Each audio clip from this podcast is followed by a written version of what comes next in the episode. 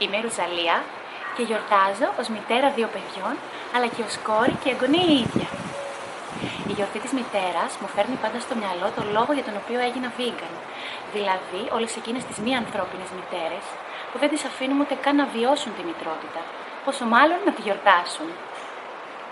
Τα δώρα που θυμάμαι πάντα με αγάπη και τρυφερότητα είναι όλα εκείνα τα μικρά χρωματιστά χαρτονάκια που είναι κομμένα στραβά από μικρά χεράκια, γεμάτα ζωγραφιές και γράμματα παιδικά που λένε «Μαμά σ' αγαπώ», αλλά κυρίως τις φωτεινές φατσούλες που έρχονται γεμάτες προσμονή να μου τα προσφέρουν.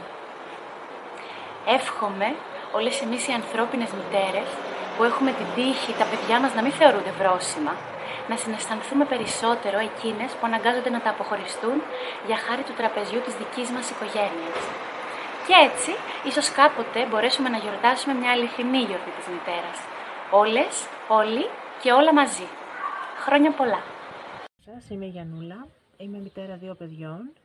Ε, η σημερινή μέρα για μένα σημαίνει απλά αναγνώριση, αγάπη, τιμή, οτιδήποτε όλα αυτά ως προς τις μητέρες που μεγαλώνουν τα παιδιά τους με προσπάθεια και κόπο.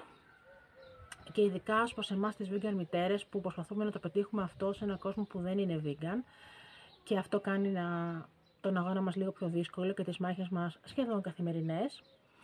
Ε, από εκεί και πέρα, αν θα μπορούσα να σκεφτώ ένα δώρο για μένα για αυτή τη μέρα, θα ήταν κάτι συμβολικό, ε, οτιδήποτε θα είχε να κάνει με την έκφραση της αγάπης και της εσποσεμένα και της αναγνώρισης της προσπάθειάς μου.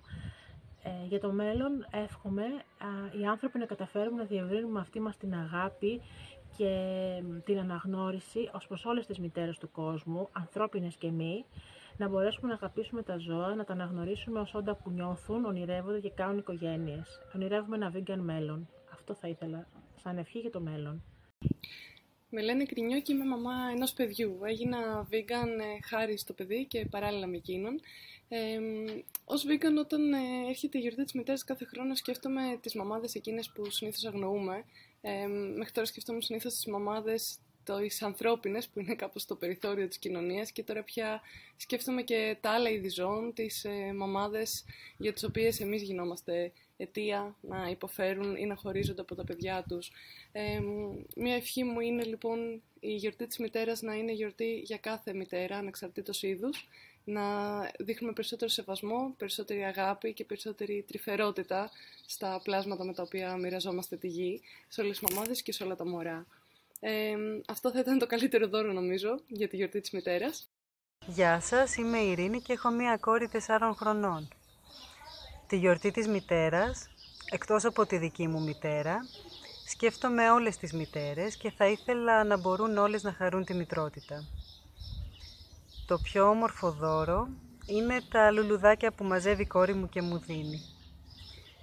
Εύχομαι χρόνια πολλά και να αλλάξουμε σύντομα συνήθειες για να αλλάξουμε τον κόσμο και να τον κάνουμε καλύτερο.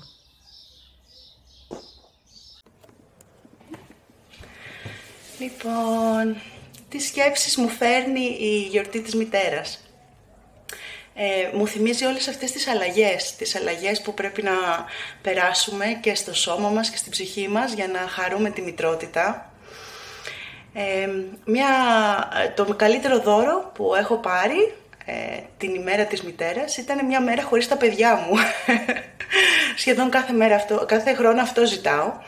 Γιατί ε, μία από τις μεγαλύτερες προκλήσεις ε, που πρέπει να περάσουμε ε, όταν γινόμαστε μητέρες είναι ότι πολλές φορές χάνουμε τον εαυτό μας, ξεχνάμε, ξεχνάμε ποιες είμαστε. Οπότε την ημέρα της μητέρας θέλω λίγο χρόνο για μένα για να θυμάμαι ποια, ποια είναι η Ελένη. μία ευχή ε, σε όλες τις μητέρες, αλλά ειδικά στις vegan μητέρες, είναι να συνεχίσουν να έχουν τη δύναμη να προσπαθούν να κόψουν όλες αυτές τις αλυσίδες του παρελθόντος. Ε, όλες προσπαθούν γι' αυτό, ε, αλλά οι vegan μητέρες ε, προσπαθούν ακόμα περισσότερο.